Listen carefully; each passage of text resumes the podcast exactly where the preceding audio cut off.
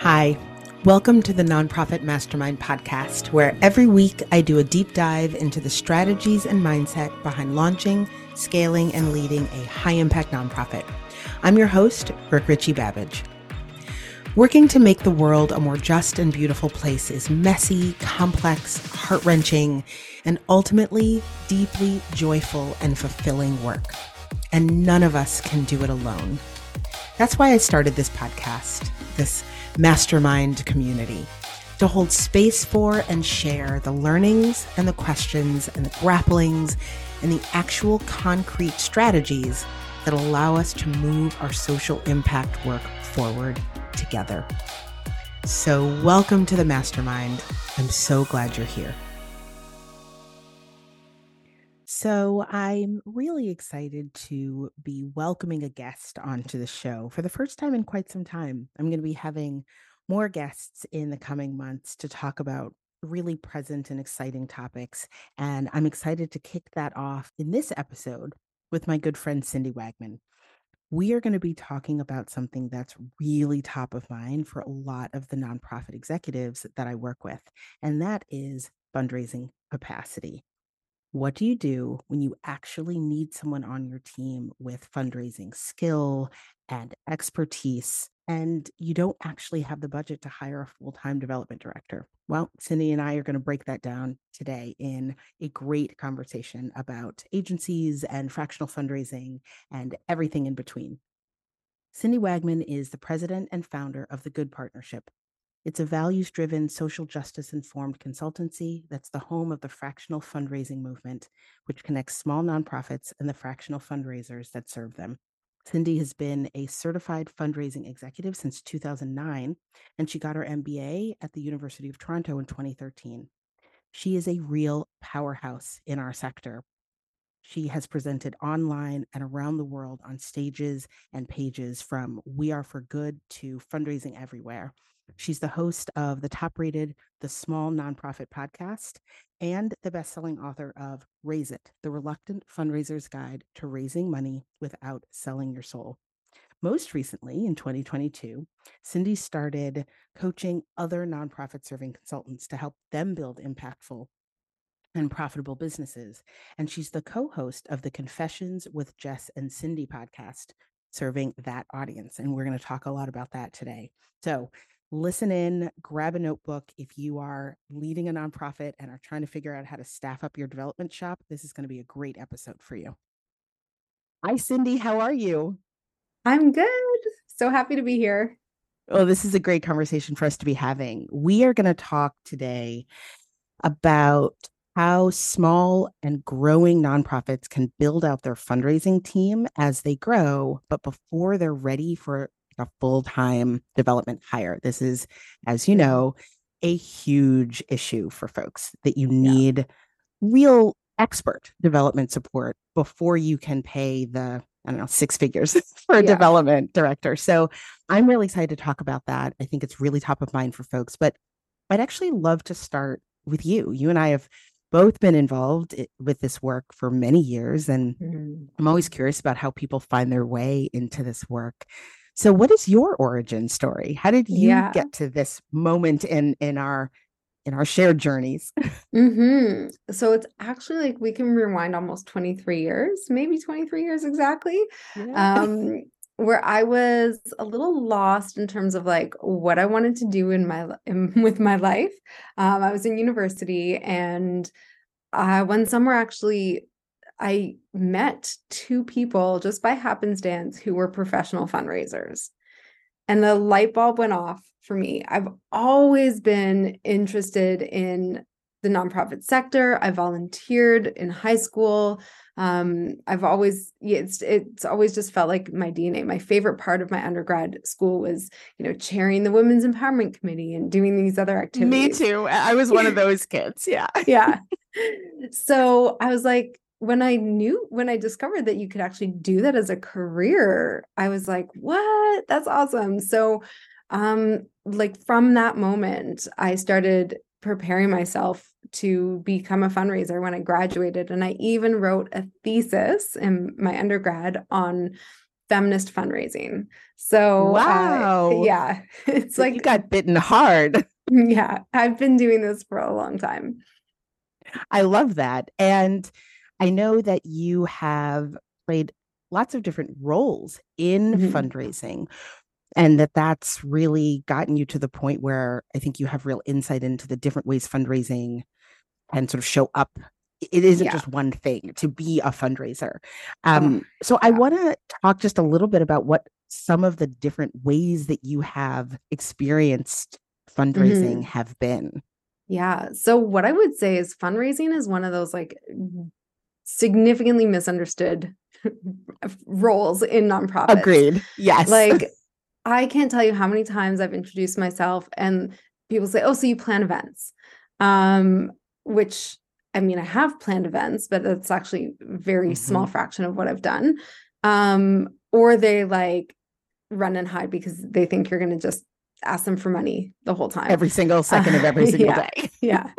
So a lot of people don't understand fundraising, but it like I and I do have I have a full spectrum of fundraising experience. So fundraising is sort of what typically our sector would call annual appeal stuff. So, um, direct mail, direct email, where you're just asking people uh, who are on your list to make a donation, whether by check or online or what have you. Um, there's there are some events there's the big gala type events but also a lot of small relationship building events. Then there's major gift asking which is very much uh, relationship based. There's grant writing cause marketing corporate partnerships corporate sponsorships. Um, there's lots of different ways that organizations can fundraise but the other big misunderstood thing about it is uh, foundational to that, the part that we don't see sort of below the surface if you're looking at an iceberg, you know, the stuff that we don't we don't always see is the systems, that's the stewardship. Stuff. Absolutely. Yeah. And that's actually sig- like a significant amount of what fundraising work is. It's you know, making sure that you're keeping records, that gifts are processed, that you're continuing those relationships. Um, I often say fundraising is like matchmaking. Um, you don't propose on the first date. And so you build up a relationship, you make sure there's a fit, you find that love. Um, and so that takes a lot of time and work. So I think what I'm hearing, or one of the things I'm hearing, is that as I grow my organization and I think about expanding our fundraising capacity, A, it's not just events and campaigns. It's not just hiring somebody to come in and run our events and campaigns. Mm. And that it's actually deeper and more about this stuff beneath the water at the sort of base of the iceberg, which yeah. is strategy, which is design, which is systems. Yeah. That sounds amazing to me. And putting on the hat of my, you know, growth stage nonprofit with a small but growing budget. Yeah. It also sounds like the kind of thing of I would think a full-time development director would have expertise in and be able to do. Yeah. So if I can't hire one of those magical unicorns, what are my options? Yeah. If I want that level of expertise and strategy. Yeah. So there so what I would say something that has always before I directly answer your question, something that's always bothered me about our sector is that I feel like we teach large size fits all fundraising. And so totally, or everything. I mean, people yes. who want to understand how to grow their staff, their board, their fundraising, and their systems look at like charity water. Yeah. the oh. United oh, Way. it literally makes my blood boil. Like, I know. I know. No, we it creates so much angst. I mean, leaders feel so yeah. bad about what they're doing. Yes. And the FOMO is real and it just it's makes real like failures. Yes. So for me, the biggest thing is like small organizations don't need to do it all. And that's where the strategic piece comes in. So yeah. I do see a lot of small organizations when they're getting ready, kind of like to preface your question, they're getting ready to hire help, but they don't have a big budget. They'll go for that junior fundraiser.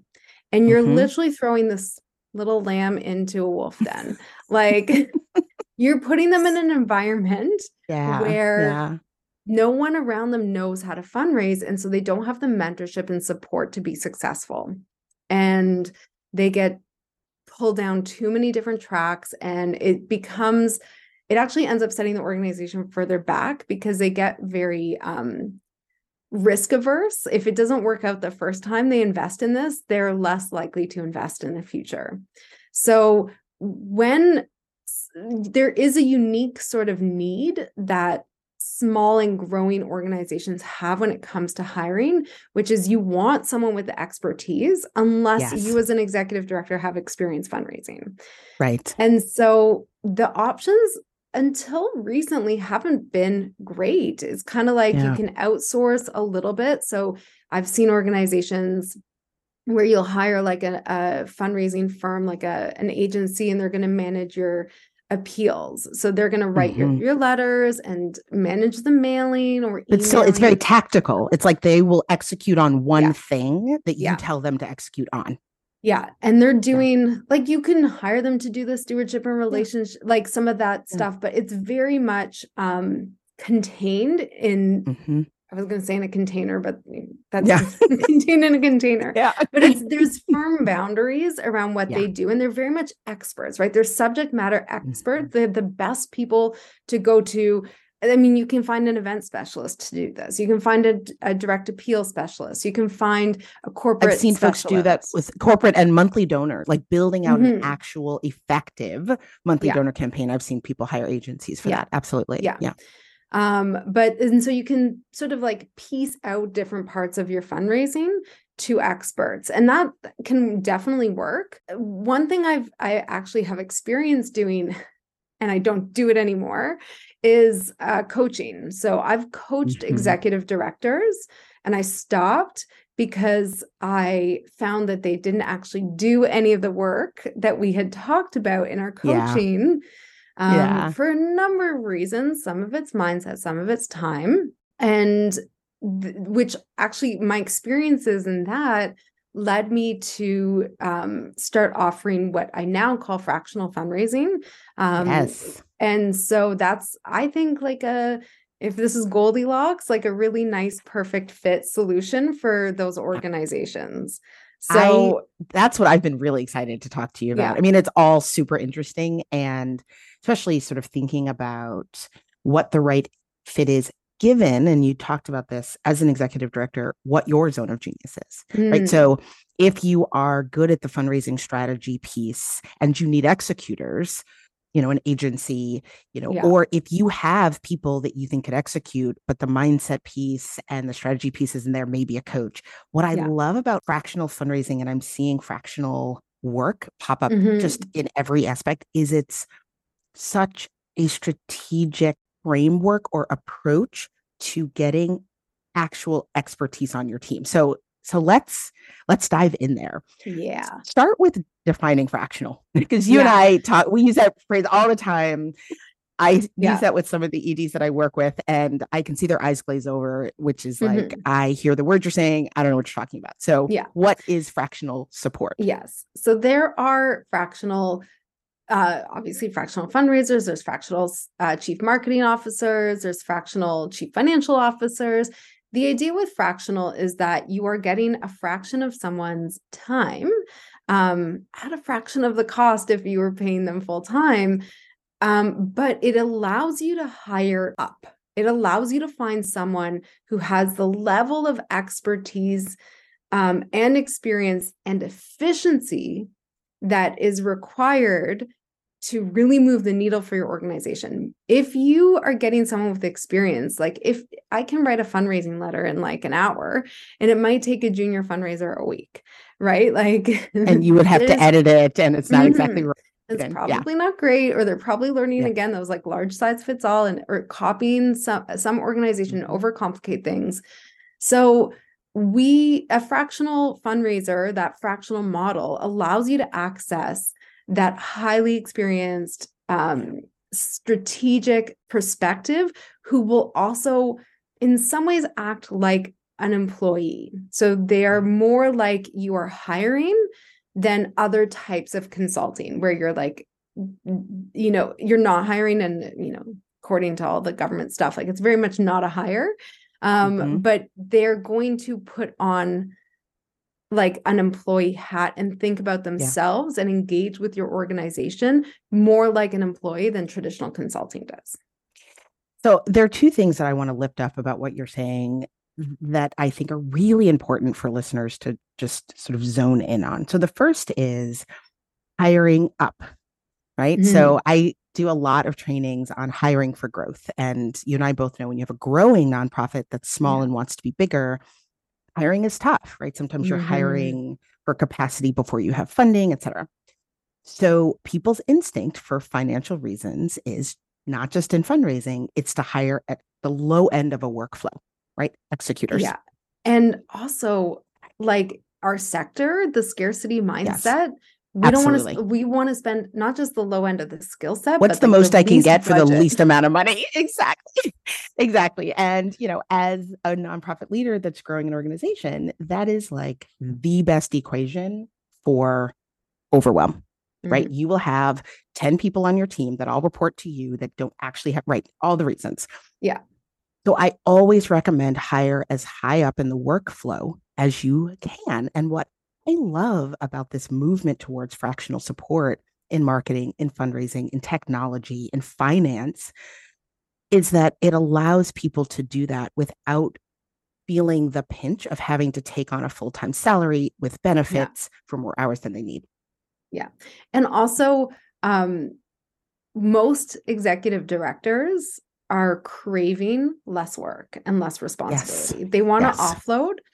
And what I've observed over my 20 plus years of fundraising is that, you know, when you're building staff and you're hiring those um, inexperienced or like cheapest labor possible, it actually adds to your stress. It adds to the work you have to do to manage people, to um, have them perform at a high level. Like, and it's, you know, like rolling the dice. You might find someone who's amazing and can grow quickly, um, like a stretch role. But for the most part, that hasn't been what I've observed. And we're like really bad at investing in professional development for those people.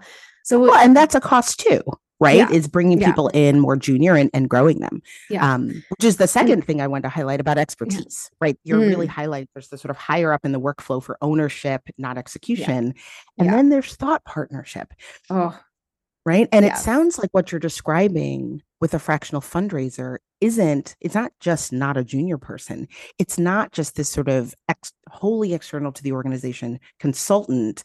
It's it's like having a development director yeah. that works for you part-time. Is that sort exactly. of how, exactly yeah. exactly. And but when i would say the benefit or sort of unique relationship that you have as a thought partner is like we're going to tell you when you're wrong and yes. this goes back yes. to one of the first things i said around um, fundraising being the most misunderstood function in an organization yeah most of the time you're wrong. I'm sorry. and I say that with love. I'm, I'm going to let you be the one to say that. yeah. So many growing organizations, small organizations, they don't have a history of fundraising. And like I said, it's not you. Generally, people in society don't understand it. And yeah. so when we look at things like charity water and we're like, we need to copy that. We need a million dollar gala. Yeah. Yeah. You're wrong. I can tell yes, you right now, agreed. you're wrong. And yeah. so you actually really need someone who is going to bring that strategic thought to say, most of the time, what's effective for small organizations is like steady, tried and true, nothing yes. too in- inventive. It's it's just yeah doing the work consistently building and, the relationships yeah. building out the pipelines absolutely yeah. so you need like i can tell you from my experience i always tell this story of when i was it was my first fundraising job at a small women's shelter and uh, we were running a capital campaign uh, which i was like what the hell's a capital campaign but i figured so it out yeah uh, and my board was like, oh my God, Oprah would be so interested in this. We need to write a letter to Oprah. And I was like, I was too junior and inexperienced and to be able to say anything but, of course, I'll do that. And I did, yeah. and we never heard back. But I tell this story when I speak at conferences and in other places, and everyone has their Oprah story. Oh, yeah. Every organization that's working with someone who's inexperienced is always pulling that person in all the wrong directions. So it is so a here's big problem.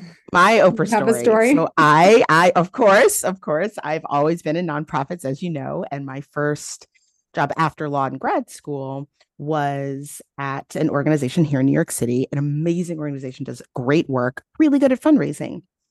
Except and and the maybe second year I was there, we were preparing for our gala, and the board got it in their minds, their collective minds, that we had to get Sarah Jessica Parker. that her experience so it was an anti-poverty organization. She was very vocal. She was very popular at the time very vocal about growing up in poverty and supporting anti-poverty organizations and they were like hey she'd love us. We know that. We love her. It's a great fit. Mm. Who do we know that knows sarah jessica parker and they probably spent like nine months mm. on that strategy we did yeah. not get sarah jessica parker to come to our gala yeah. yeah and i just remember being like that is not I, I, what i took away from that because i didn't know a lot about fundraising is fundraising is really hard because in order to do it mm. well, you need Sarah Jessica Parker's and Oprah's. And that doesn't yeah. work, right? Like that was my takeaway. yeah. And I mean, generally, we reinforce that like every organization is different. And that's again where the strategic lens comes in. So, as a you know, it doesn't mean that there's never going to be a time when you want to ask Sarah Jessica Parker, Sarah Jessica right. Parker for a gift, but you That's have right. to understand how what's strategically aligned with your organization. One of the organizations we work with um, is a film festival here in Toronto. Um, and they had an opportunity to ask Sandra O oh for a gift. Sandra O oh is uh, yeah. Canadian, uh, obviously like uh, incredibly successful. And there were relationships and they were mm-hmm. successful and it mm-hmm. made sense. This was a, um, a it's the organization is called Reel Asian Film Festival. Um, so it's not that I'm saying there's never an opportunity right. for that kind of gift or there's never a time and place for a gala or something like that.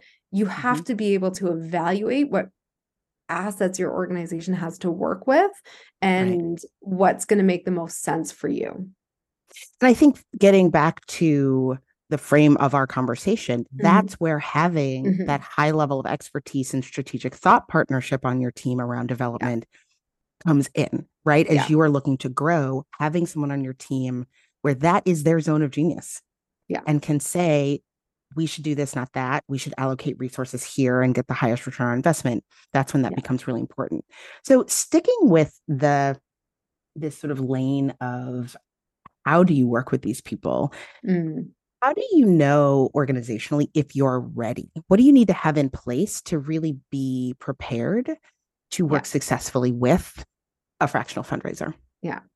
So I would say some fundraising, just, mm-hmm. you know, you want to have some revenue coming into your organization, um, some sort of sense of opportunity around that. Um, we are not miracle workers, so it's not that we can, you know, shake trees and make money. Um, the and with the same is true if you're hiring a staff person. Like mm-hmm. you have to have something for them to come into, uh, mm-hmm. community to leverage, relationships to nurture. I would say if you have no donors, no revenue, uh, like no fundraising infrastructure, no fundraising, yeah, then try do a little bit to build up mm-hmm. but it's it's not that it won't work it's just going to take longer to see results and the reality yeah. is we're impatient as a sector and organizations yeah. the first question they ask is what's my ROI so yes. if you want to yes. see a faster ROI you should have a little bit of fundraising in place but i'm like honestly like 50,000 a year 150,000 a year it doesn't have to be crazy but 0 mm-hmm. is probably too early yeah you're not ready yeah. Yeah. Um, and you have to see the value of fundraising, right? You have to have yeah. that, you have to be hungry for the growth um, yeah. and be willing to trust the expertise of someone. You're not just hiring um, someone who is uh, who is just coming in to do what you tell them to do, right? So you have to be willing to trust that expertise. Um, and aside and and be open-minded because they're going to figure out what the right strategy is. If you come in saying, "Okay, I want you to do corporate fundraising," I would say like, why why are you making that assumption? Uh, so respecting the strategic um, lens that that someone has. A lot of our fractional fundraisers even do things like build like set up the database and you know do grant tracking and things like that so some of the other infrastructure you don't have to have in place at all um and we so that, that was actually yeah that was actually my next question which is then sort of conversely what am i looking for like do all mm-hmm. fractional fundraisers do all things right when we talked right. about agencies you talked about almost um, like vertical specificity right so they yeah. will do yeah. a campaigner or grant writing if I hire a fractional fundraiser, can my expectation be that if our strategy calls for corporate giving, that person will be able to help us yeah. build that out? Or am I looking for buckets of expertise?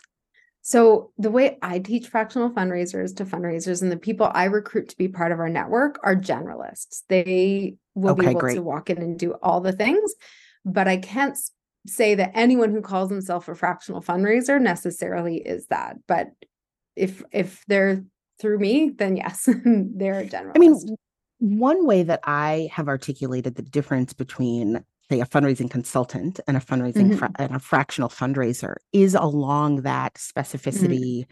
generalization sort of lens or spectrum yes. that yeah if i want someone to do grant writing i hire a grant writing consultant if i yeah. want someone to be the strategist the thought partner or the executor to, to build out my development workflow team it's a fractional fundraiser. It's more like a development director. Yeah. Does that sound, and, yeah.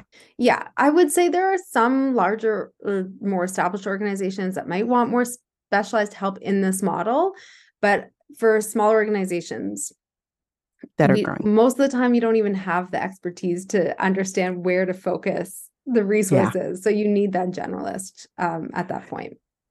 Amazing. So we've talked about how to be ready, what to look for last sort of question uh, on this I have this amazing unicorn on my team, and they're great. Are they really like a team member, right? How do I work mm. with this person? Yes. Is it more like working with a consultant? Do I bring them to staff meetings? How do I support them as a yeah. as a pseudo member of my team? Mm-hmm. So it depends. At minimum, I suggest organizations meet with or like the fractional fundraiser meet with the organization weekly. Um, and sometimes that's enough. And I used to have a client, we would do half an hour every week, and that was plenty. But you know, we had a on-site activation with one of their corporate partners, and so we'd show up for that in person. We went for a tour of the the organization when we started and got onboarded. Um, some organizations uh, it makes a lot of sense to be at team meetings, but not necessarily everyone. So it is very dependent on the organization and how they operate. Um, but at minimum, a weekly meeting with the executive director. Um, and the rest is which is the same customized. for a development director yeah i mean that's how you'd work yeah. with a development director you'd meet weekly sometimes yeah. with program teams sometimes with ops etc yeah okay yeah. yeah this is just so exactly what I wanted for this conversation. You have such a breadth and depth of information and knowledge about this. I know you also have a book. I would love for you to share the name of your book, your mm-hmm. website, all of the ways that people can learn more about your fractional fundraising academy and your fractional fundraising network and anything else you think people should know to build on what we've talked about. Yeah. Okay. So I'll start with the book. Um, I wrote a book for reluctant fundraisers. It's called Raise It, the Reluctant Fundraiser's Guide to Raising Money Without Selling Your Soul. So if you are like, oh, I really don't awesome title. Thank you. if you're like, this is a necessary evil, I don't want to fundraise, but you know, whatever the book is for you, you can go to raiseitbook.com um, or find it on Amazon or uh, some online independent uh, book retailers then if you so if you're listening to this and you're like oh could i be a fractional fundraiser Absolutely. you can definitely take my quiz in fact if you're like oh maybe i should consult generally speaking the quiz can help you find the right consulting model for you now that url is a little more complicated so i think we should just include it in the chat because it is an affiliate link for our program the fractional fundraiser right. academy um, or include in the show notes if you're listening to this and you're like, okay, I need a fractional fundraiser. Oh, yeah. You, yeah, you can go to findafractionalfundraiser.com or thegoodpartnership.com and uh, you can learn more about how our network works. They're not employees of mine, they're all independent consultants, but I work with them very closely and support them. And um, we have where there will be uh, a lot more capacity in the coming months around because right now everyone's almost fully booked. Um, but uh, yeah we're going to have a lot of people who are available to work with organizations.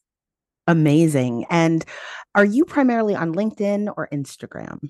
Linkedin for sure. Cindy wagman. I have a Perfect. like a the good partnership has a linkedin account but honestly cindy wagman Amazing. Perfect. Cindy Wagman, follow her on LinkedIn.